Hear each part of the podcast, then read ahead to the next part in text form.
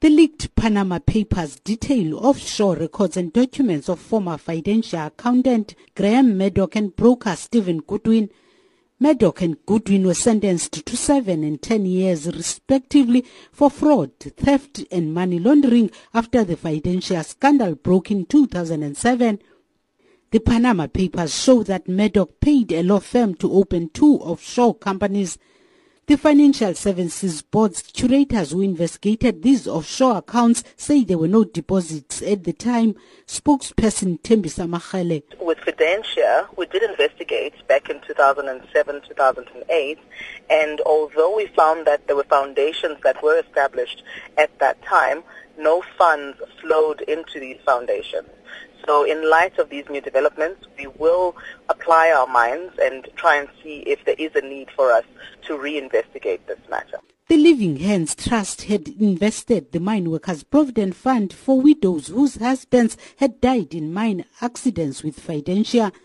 The company was wholly owned and managed by Fidentia, at the time a new company with no track record. Living Hands had invested just under 700 million rand of about 50,000 widows and orphans, and very little of that amount was recovered. One of the trustees of the Living Hands Trust, Xola Stemele, says they have noted the Panama paper leaks. We as, as the trustees are hopeful that at the end of all the investigation, something will be coming to the trust. Mine Worker Union NUM says it is still formulating a response to the new information.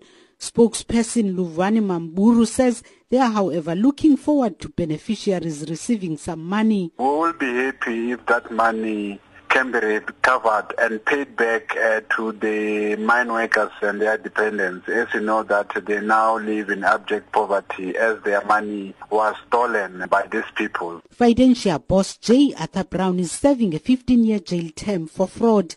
I'm Thandiswa Mawu, Cape Town.